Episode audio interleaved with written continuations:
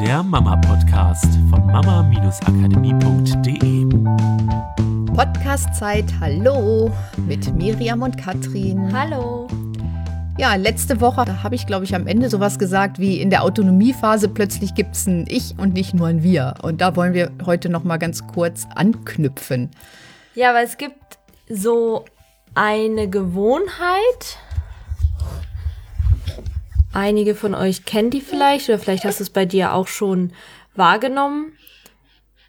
Dieses, diese Tendenz von dem Kind in Wir-Form zu sprechen.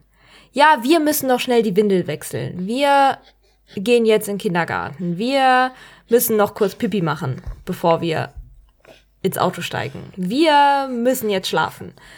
Was eigentlich gemeint ist, ist, das Kind braucht jetzt noch mal eine neue Windel, das Kind muss noch mal Pipi machen, das Kind muss jetzt schlafen. Aber es wird in der Kommunikation als wir kommuniziert. Ist ja auch klar, die Mutter ist am Anfang wahrscheinlich in all diesen Prozessen beteiligt. Trotzdem spür da mal rein, was es für einen Unterschied gibt in der Energie von wir machen das und in der Energie von mein Kind macht das. Und ich glaube, diese Abgrenzung ist ganz wichtig, dass man die versteht, selber als Mutter. Also, dass es nicht nur darum geht, dass das Kind zum Beispiel in der Autonomiephase anfängt, ein Ich-Bewusstsein zu entwickeln und anfängt, sich abzugrenzen und Sachen selber machen möchte, sondern dass du als Mutter oder als Vater halt auch das Gefühl dafür hast, dass das ein eigenständiges Wesen ist.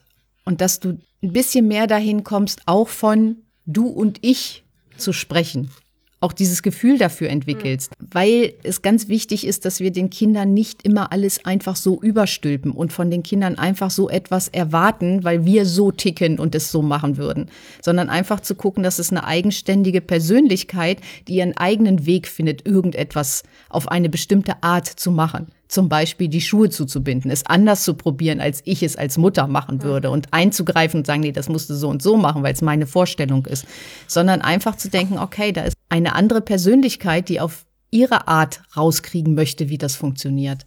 Und das findet sich ja in ganz vielen Altersstufen wieder. Das ist ja wenn du es jetzt anfängst zu trainieren, wenn dein Kind noch ganz klein ist, dann hast du später gerade in der Pubertät, glaube ich, umso leichter oder auch selbst wenn die Kinder erwachsen sind noch diese Eigenständigkeit der Kinder zu akzeptieren, dass sie ihre eigenen Entscheidungen treffen, dass sie ihren eigenen Weg gehen und sich dann nicht einzumischen, sondern zu sagen, okay, ich habe den Kindern das Leben geschenkt mit der Geburt und wir gucken mal, wie der Weg des Kindes ist, das Leben zu gestalten. Ja, und ich finde, wenn ich mir diese Sätze so sage, entweder einmal mit wir und einmal mit ich oder mit ähm, mein Kind, dann spüre ich diesen Unterschied in der Eigenständigkeit des Kindes. Und wir gehen ja davon aus, dass das, was wir denken, sich in unserer Sprache wiederfindet.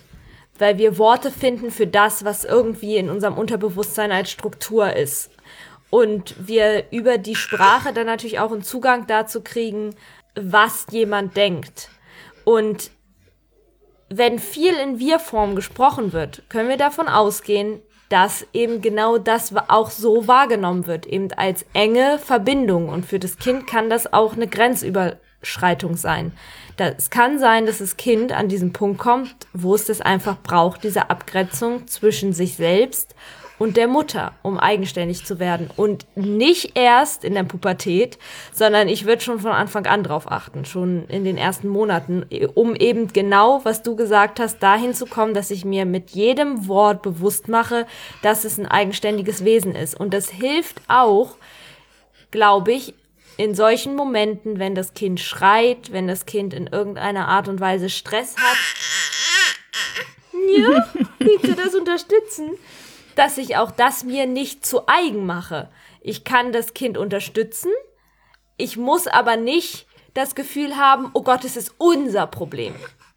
Weil ich bin vielleicht schuld daran und wir haben jetzt, ne, sondern es ist auch da, das Kind ein eigenständiges Wesen, das selber einen Weg findet, mit Situationen umzugehen. Ja, und ich finde gerade in der Zeit, wo die Kinder in die Schule gehen, wo es ganz oft heißt von den Müttern, wir müssen noch Hausaufgaben machen.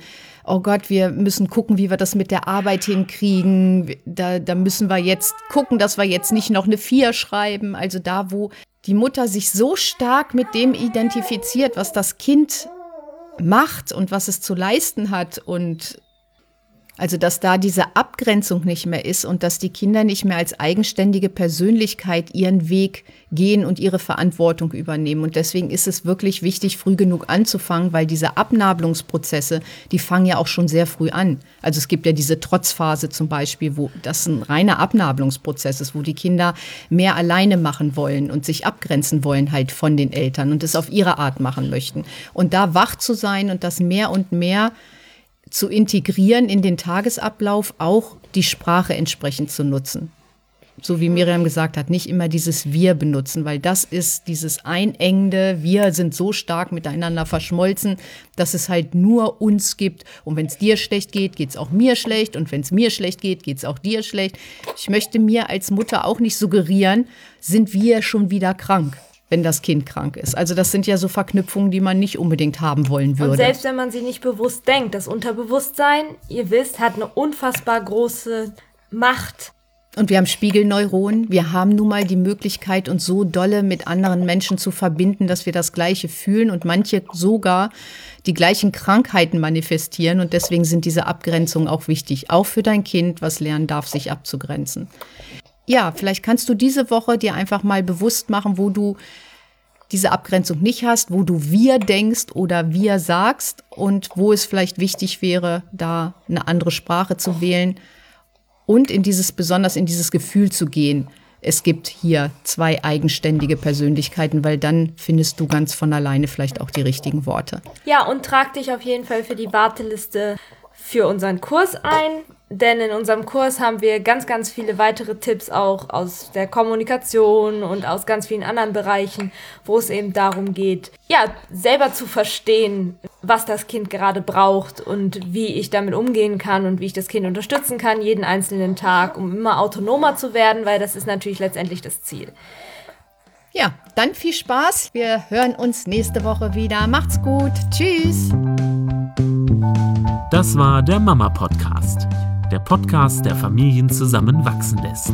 Mehr zu uns unter mama-akademie.de.